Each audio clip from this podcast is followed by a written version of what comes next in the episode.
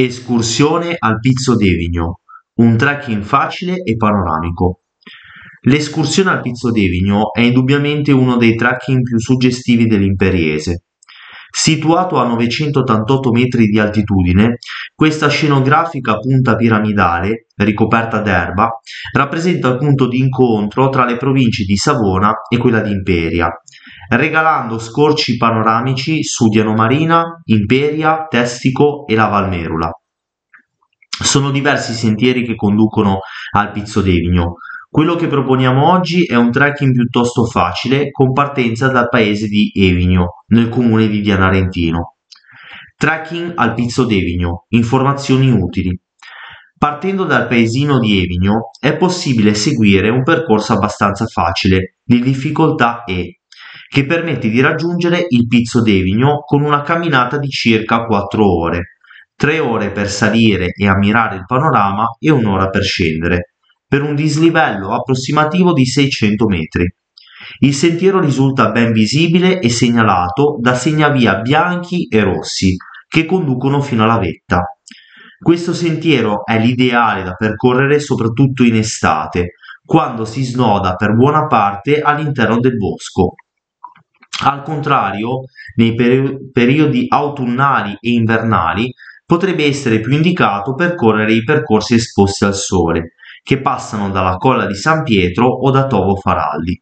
In alternativa è possibile imboccare il sentiero dal Parco del Ciapà nei pressi di Cervo e dei percorsi mountain bike del Salto nel Blu. Si consiglia come sempre di indossare abbigliamento adeguato e scarpe possibilmente da trekking. Possono essere molto utili dei bastoncini da trekking oppure un bastone, facilmente reperibile lungo il percorso, da non dimenticare di portare con sé acqua a sufficienza e volendo uno snack. Come arrivare a Evigno e dove parcheggiare. Partendo dall'agriturismo Le Girandole a Diano Marina è possibile raggiungere Diano Evigno in soli 20 minuti di auto, percorrendo circa 10 km. Si segue inizialmente la strada provinciale 36 fino a Diano Roncagli, prendendo poi la strada provinciale 90 da Diano Roncagli, situato nel comune di Diano Arentino. È possibile parcheggiare l'auto in paese nella piazzetta davanti alla chiesa di San Bernardo. Escursione al Pizzo d'Evigno. Itinerario.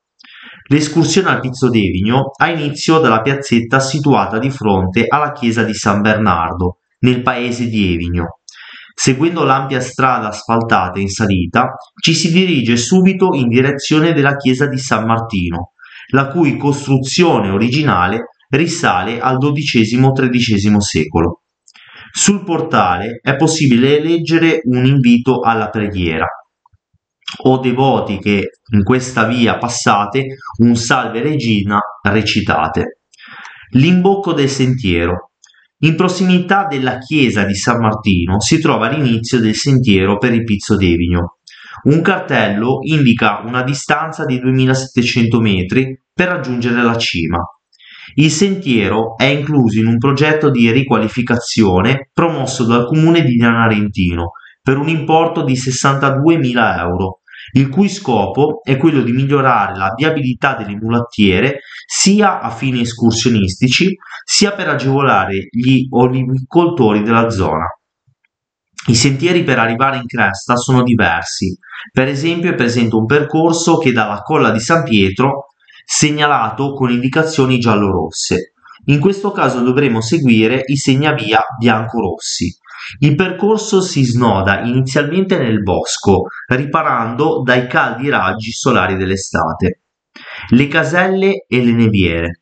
Caratteristica del percorso è la presenza di caselle e neviere.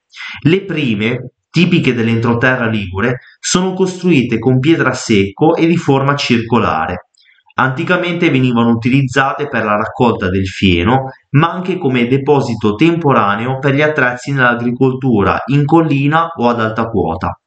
Spesso venivano utilizzate come rifugio dai pastori o dagli agricoltori per ripararsi in caso di pioggia. Le neviere sono invece pozzi artificiali, utilizzati durante il periodo della piccola era glaciale, dal 1300 al 1850 per la conservazione della neve. In passato erano dotati di un canale di scolo per incanalare l'acqua che si scioglieva durante il periodo estivo. Durante l'inverno la neve veniva stivata e pressata all'interno di questi pozzi, termicamente isolati da uno spesso strato di foglie. La neve veniva quindi spaccata in blocchi e trasportata a dorso di mulo o su carri verso i centri urbani, che ne erano i maggiori consumatori. Il ghiaccio in particolare veniva distribuito ai negozi locali e all'ospedale di Oneglia, un tempo comune a sé stante e successivamente accorpata al comune di Imperia. Anticamente l'industria del ghiaccio a Genova e in generale in Liguria era molto importante. Nel capoluogo infatti era possibile trovare le stapole o spacci, ossia depositi gestiti dai cosiddetti stapolanti in cui veniva commerciato il ghiaccio. Molte delle neviere presenti in questa zona sono oramai collassate e riempite di pietre, per cui difficili da individuare e da distinguere dalle caselle. Si possono riconoscere per il fatto che non presentano un altro d'ingresso, a differenza delle caselle. La cresta e la vetta del Pizzo d'Evigno. Proseguendo in salita si esce gradualmente dal bosco e si raggiunge il Pizzo d'Evigno, dove il panorama si apre con ampie vedute sulla costa e sulle vallate. Gli ultimi 150 metri di salita sono piuttosto ripidi. Consigliamo di memorizzare il punto da cui si sale per poi ritrovare facilmente la via del ritorno. Sulla cima si trovano una croce e una statua della Madonna, con il volto che punta a sud verso il mare, oltre che un panorama davvero emozionante. Sulla vetta si trovano anche due targhe lasciate dagli alpini negli ultimi 35 anni.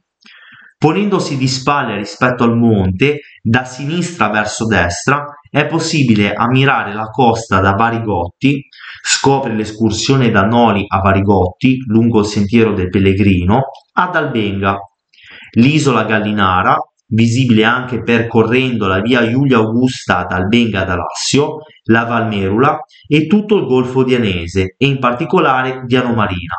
Sulla destra invece, in direzione ponente, è possibile scorgere la Valle Impero. La discesa verso Evigno. La discesa risulta sicuramente più rapida rispetto alla salita. Ricordiamo di fare attenzione a memorizzare dei punti fissi mentre si sale verso la cima per poi ritrovare facilmente la via del ritorno. In cresta convergono molti sentieri e potrebbe capitare di sbagliare inizialmente strada. Noi abbiamo utilizzato come punto di riferimento il punto più basso del crinale tra la Valle del Dianese e la Valmerula, scendendo sulla destra. Una volta individuato il sentiero corretto, basterà seguire il percorso a ritroso fino a raggiungere la frazione di Evigno.